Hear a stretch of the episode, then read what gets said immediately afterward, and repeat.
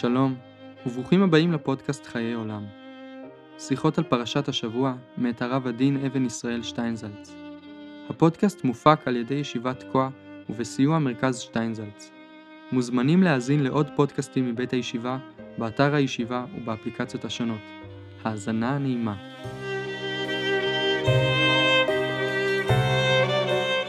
פרשת ויצא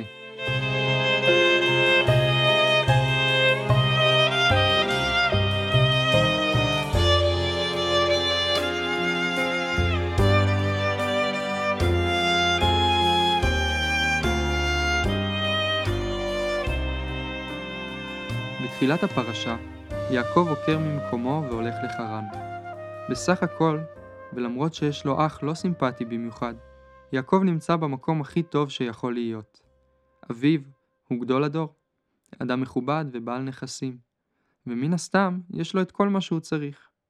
ועם כל זאת, יעקב עוזב הכל ויוצא לארץ אחרת. אפשר להניח שההרגשה הראשונה שיש ליעקב היא תחושה חריפה, שלא כל מה שבחוץ הוא כמו בבית. הבית היה מלא בקדושה ובכל מיני דברים טובים, והעולם שבחוץ הוא עולם שונה לחלוטין. אחד הדברים שיעקב צריך ללמוד לעשות כשהוא רואה את הדבר הזה, זה לעשות חשבון מחודש של העולם בו הוא חי. הוא צריך כעת להתמודד על הקיום הפנימי שלו. את הלימוד הזה הוא לא יכול היה לעשות אילו היה נשאר בביתו או בבית המדרש של שם ועבר. שם לא רואים את הדברים הללו. בית המדרש הוא מקום סגור שכולם בו יהודים טובים שעסוקים ביראת שמיים. חם ונעים שם. יעקב יוצא החוצה ורואה שבעולם שבחוץ הדברים הללו כלל ועיקר אינם כפי שהם בעולם שלו. יעקב צריך להתמודד על קיומו בתוך עולם שיש בו מכשולים.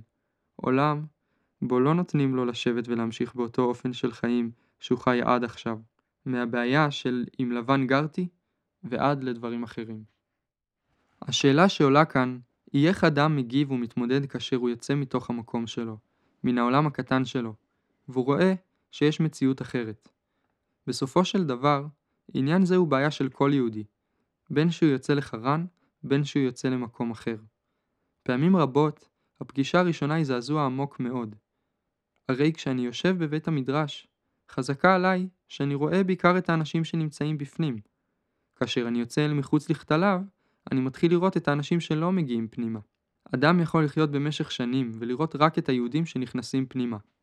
רק את אלה שנמצאים בתוך החוג שלו, בתוך המקום שלו, או בתוך הקבוצה שלו, ויש אולי קטטות ואי הסכמות על דברים קטנים, אבל בסופו של דבר הם חיים בעולם אחד. אך כאשר הוא יוצא החוצה ופוגש את העולם שלא נכנס לא לבית המדרש של שם ועבר ולא לבית יצחק ורבקה, זה כבר עולם לגמרי זר בשבילו. זהו עולם שלא מבין את היסוד הראשון של מה שמניע אותו בתוך החיים. מה הוא רוצה, למה הוא שואף, מה מוביל אותו ומה מקפיץ אותו. מלבד זאת, יש כאן התמודדות נוספת שהיא חריפה וחזקה בהרבה. כאשר יעקב יוצא, הוא פוגש את לבן, שהוא הדוד שלו, ואת שאר הדודים, אליפז ועוד. ובפגישה הראשונה בוודאי יש לו זעזוע עמוק מכך שאלה הם קרובי המשפחה שלו. ככה נראים קרובי המשפחה שלו? האנשים הכי קרובים אליו מלבד הוריו? מה עושה אדם כשהוא פוגש את עצמו ובשרו ומגלה שהוא לבן? זו כבר לא התמודדות חיצונית, אלא התמודדות עם משבר פנימי. העולם של החוץ שמדובר עליו עכשיו, כבר איננו הגויים והרחוקים, אלא הדם שלי. האיש הזה הוא לא איש רחוק מעולם אחר, זה הדוד שלי. ומתברר שלמרות זאת, אנחנו בכלל לא שייכים לאותו עולם, ואין לי שום מגע איתו. אלה אנשים בתוך המשפחה, אך בעצם הם אנשים רחוקים וזרים. מה עושים עם עולם שלם כזה? זהו המאבק העצמי של יעקב, שהוא לפעמים, ברמה הכי בסיסית, המאבק להישרדות.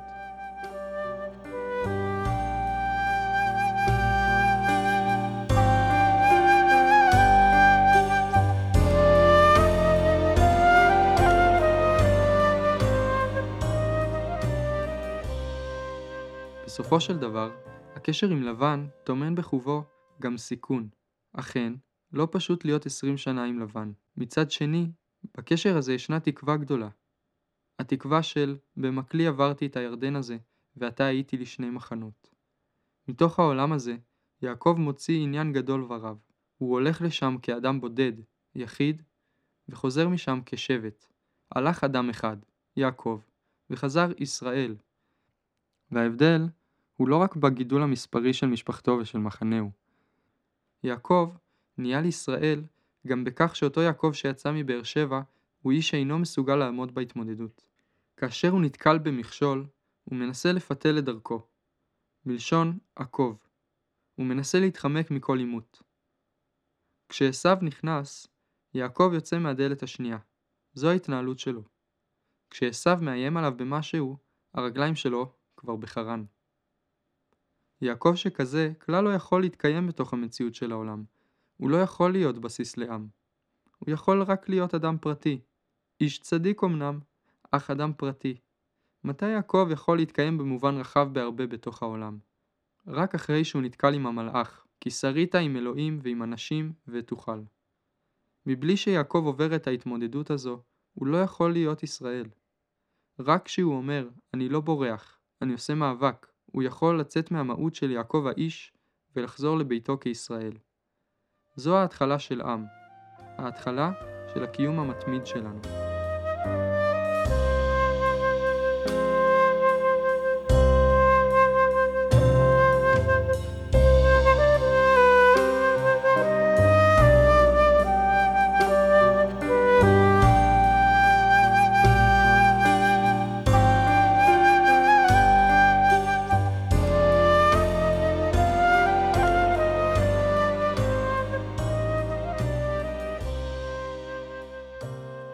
בעיות מן הסוג הזה הן לחם חוקנו, במיוחד היום.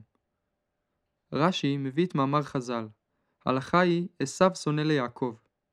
ייתכן שעשו שונא את יעקב כבר מרגע הולדתו, ועם זאת במשך זמן רב, אולי 60 שנה, היה ביניהם סוג של סטטוס קוו. הם חיו ביחד, האחד מסדר את השני, האחד מרגיז והשני מכה. אבל בסך הכל הם חיים באותו בית, והם יכולים היו להמשיך כך. בשלב מסוים הגיע רגע, שהוא אכן רגע טרגי, בו עשיו מחליט יקרבו ימי אבל אבי ואהרגה את יעקב אחי.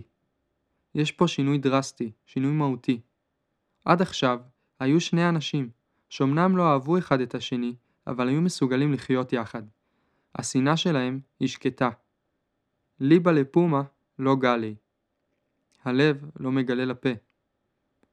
הם לא מדברים עליה, עשו בסופו של דבר אמנם לא הורג את יעקב, אבל הראה שינוי במציאות. יש כרת לגיטימציה לשנאה. ועם הדברים הללו יעקב נאלץ כעת, בטובתו או שלא בטובתו, ברצונו או שלא ברצונו, להתמודד ולהיות בבחינה של כי שרית עם אלוהים ועם אנשים, ותוכל. פרשה הזו היא לא רק פרשת השבוע, והבעיות שעולות בתוכה הן לא רק הבעיות של יעקב, זו פרשת התקופה ופרשת הדורות שלנו. זה לא שבשבוע הבא נעבור לסיפור אחר. זו הפרשה בה אנו חיים במשך הדורות האחרונים. בצד הזה, שאדם עומד ופתאום מבין איך נראה העולם שסביבו. והשאלה היא, מה עושה יעקב של עכשיו כשהוא עומד אל מול הדברים האלו? בספרים מופיעה חלוקה בין ישראל ובין ישראל סבא. כשאנו מדברים על ישראל סתם, על אבינו יעקב, זהו אדם שהיה פעם בהיסטוריה. אך כשאנו מדברים על ישראל סבא, הרי שהוא עדיין חי בתוכנו. יעקב עדיין חי בתוך כל אחד ואחד מאיתנו, ועל כולנו מוטלת גם העבודה שלו. בדורות הקודמים לדורנו, העולם היה עבורנו בבחינות רבות כמו בית אבא עבור יעקב, או כבית המדרש של שם ועבר, עולם שהוא ביסודו של דבר עולם אחדותי, שלם פחות או יותר, וחי מתוך ובתוך עצמו. כיום אנו עומדים בפני עולם שכבר לא מאפשר לנו להישאר בתוך התחום הקטן שלנו, בחברת אנשים שהם פחות או יותר כמונו. יצאנו כבר מבית אבא ואנו מתחילים לראות שהעולם הוא לא רק עולם גדול, אלא גם עולם מלא שנאה, פילוג, ניכור והרס עצמי. גם יעקב עצמו כבר מזמן אינו יעקב בשלמות. גם הוא מפוצל לכמה חלקים, וכל פלג הולך ומתפלג בתוך עצמו הלוך ושוב. צריך לדעת את כל הדברים הללו, מפני שזהו העולם בו אנו חיים. והוא עולם מאוד מאיים ומאוד מפחיד, והתביעות שהוא תובע מאיתנו רק הולכות ומתרחבות.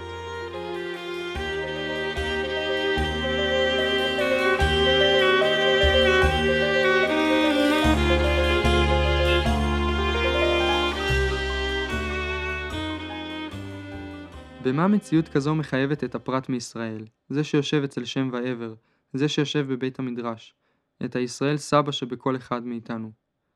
כאשר הזמנים כתיקונם והעולם עומד במקומו, כל אדם יכול לעשות את העבודה שלו. האדם יושב שמונה שעות, עובד את עבודתו, עושה את מה שצריך לעשות, ומסתכל בשולחן ערוך כדי לראות שלא עבר איזו עבירה. וכך הוא ממשיך וחי את תנופת החיים שלו. אבל מה צריך לקרות לאדם שמרגיש לא רק את מועקת עצמו, את כאבו האישי, אלא חש שיש פה חולי, שהחולי שייך לכלל. התיאור לדבר כזה בפסוק הוא, אכן, חוליינו הוא נושא, ומכאובנו סבלם. אדם יכול לשאת כאב וסבל של אדם אחר כאילו הוא מרגיש אותו בעצמו, ואז הוא חי בצורה אחרת. כששאול המלך פונה לאנשי החצר שלו ואומר להם, ואין חולה מכם עליי, הוא לא בא אליהם בטענות על חוסר ציוד לפקודות. בסופו של דבר הם הרי הלכו להיהרג בשבילו. הוא אומר להם, נכון, זה נוגע לכם, אבל אף אחד מכם לא חולה עליי. לאף אחד זה לא דבר שכואב עד כדי כך שהוא לא יכול להמשיך. מה שמכאיב לשאול זה לא אם אנשים עושים או לא עושים, אלא שלא אכפת להם. כי כשאכפת, הדברים נעשים בצורה אחרת. אהרון אומר למשה רבנו, אל נא תהי מרים כמת, ויאכל חצי בשרו. אנחנו משפחה אחת, ולכן כשמוות קורה בצד אחד, אי אפשר להתעלם ממנו ולהגיד, ביד עלה נמק, באוזן פרחה צרת, אבל אני ממשיך לחיות בשלום. כשאדם מרגיש שפרחה צרת באיבר שהוא חלק ממנו, הדבר מוציא ממנו אופן אחר לגמרי של התייחסות. יש צורך לקנות ולסגל את ההבנה, את התחושה שכל רגע שהולך ונמוג הוא דבר שאיננו חוזר. לא מדובר כאן על מוסר עבודה, אלא על הבנה פנימית שכל מה שעושים הוא בכלל לא מספיק. איך אדם יכול להרשות לעצמו לנוח? עצם המחשבה על כך צריכה להקפיץ אותו. כיצד אפשר לישון כשיש עולם כזה? הדבר הוא בערך כמו מצב בו אדם נמצא תלוי ברגל אחת על קצה מגדל, והוא אומר לעצמו, אני הולך לנוח קצת. התחושה צריכה להיות שבשביל למלא את הבעיה של הכלל היהודי, בשביל למלא את המחסור של עצמנו ובשרנו בכל ההיקפים, כל מה שעושים אפילו לא מגיע לאפס קצהו של הצורך. מה שעושים, מספיק למלא בדוחק את מה שאדם חייב בשביל עצמו בלבד, לו היו הימים כתיקונם. וגם אם יעשה פי כמה וכמה ממה שכבר נעשה, הדברים לא מגיעים אפילו לחצי מסך הדברים שצריכים להיעשות. כשיש הרגשה של דחיפות אצל אדם, שעליו לפעול באיזה אופן, גם אם הוא לא מנהיג הדור, אלא סתם אדם שמאמין באמת באיזה עניין, בשום אופן לא ייתכן שהוא לא יעשה סוג של תעודות וגלים סביבו. גם האיש הקטן ביותר, אפילו ילד קטן שיש לו אמונת אומן, אמונת תום, יוצר סביבו איזה מעגל של אמונה, שיוצר אחר כך מעגל אחר. במובן הזה, למרות שישנם דברים ועניינים התלויים במנהיגים הגדולים, ישנה תמיד גם שאלה הנוגעת לפרט. איך הוא מתייחס ואיך הוא חי בתוך הדברים אותם הוא עושה ובהם הוא מאמין.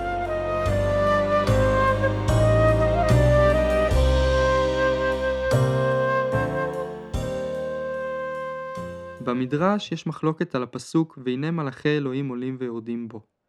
האם המלאכים עולים ויורדים בסולם או ביעקב? מאן דאמר עולים ויורדים ביעקב, מעלים ומורידים בו, אפוזים בו, כפזים בו, סונטים בו. מדברים גם בגנותו וגם בשבחו, סוגרים סביבו, מדלגים סביבו, מתגרים בו.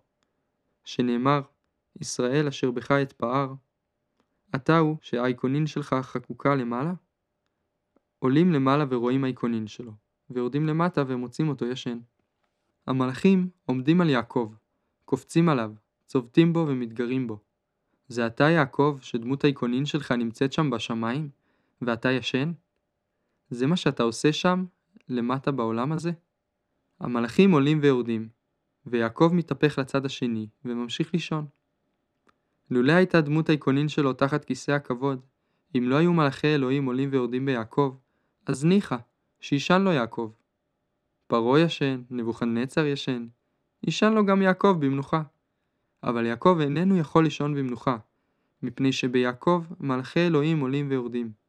הוא בעצמו הסולם שמוצב בין הארץ לשמיים, הוא בעצמו הסולם הזה שבו כל המציאות עולה ויורדת. אם ניקח את הבעיה הזו ונגיע אל האדם הפרטי, אני יעקב יצאתי לדרך, ואני עכשיו נמצא באיזו תחנה בתוך החיים שלי, והלכתי לנוח קצת, ואז לפתע אני רואה ומבין שמתוך כל העולם הגדול מתוח קו, נתיב בין העולמות ובין המציאויות, והוא עובר דרכי. זהו הקו שעובר אצל יעקב הפרטי, אצל כל פלוני בן פלוני. זהו בית אלוהים, זהו שער השמיים, ובנקודת המעבר עומד יעקב. אותו יעקב שנמצא כאן, מי והיכן שלא יהיה, צריך לזכור שההתחייבות שלו הולכת ועולה עד לשמיים, מפני שהאייקונין שלו רשום למעלה.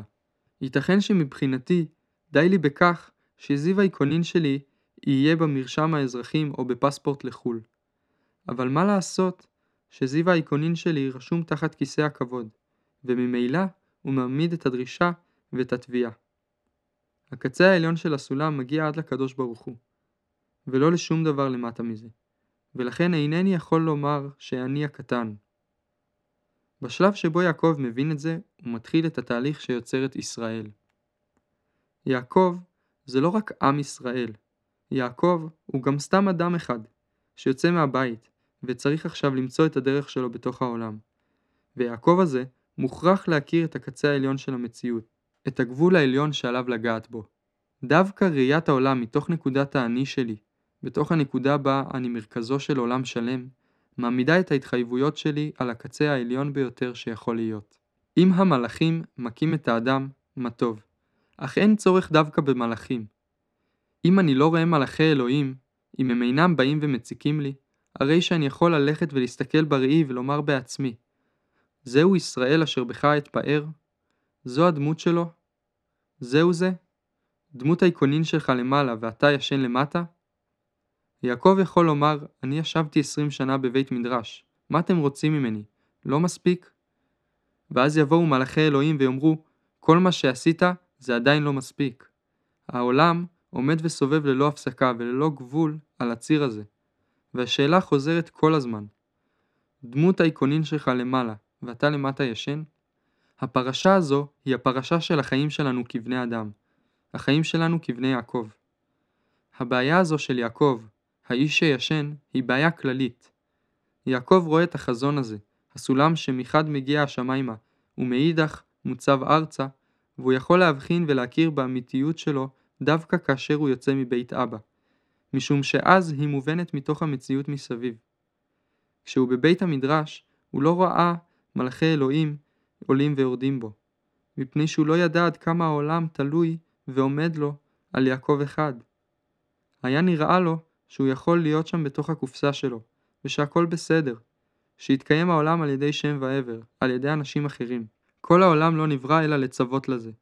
עומד לו עולם שלם ואומר, האדם הזה צריך להיות ההצדקה של המציאות, הכיוון והמשמעות של העולם. כי זה כל האדם. זהו האיש שעליו עומד הקיום של העולם. העולם הוא המסגרת בה האדם הזה, כל אדם, אחראי. וכשיש פגמים, פירוש הדבר הוא שלא מתקיים העניין של ישראל אשר בך אתפאר. הדרישה מהאדם היא שדמותו שלמטה תתאים לדמותו של למעלה.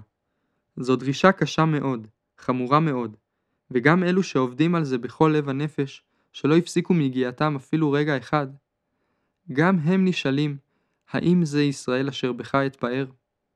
הדבר הזה לא תלוי בגדולי ישראל ולא בצדיקי הגדורות. לא בחכמים ולא במנהיגים. הוא תלוי באיש אחד שאחרי שנים של עבודה יצא החוצה לרגע אחד. אז הוא מתחיל לראות איך כל העולם כולו עומד ותלוי עליו, איך שכל המציאות כולה תלויה בו. למרות שרגליו עומדות ארצה, ממש, ובהחלט ייתכן שהוא גם שקוע באדמה, ראשו מגיע השמיימה. רק שם הוא הגבול.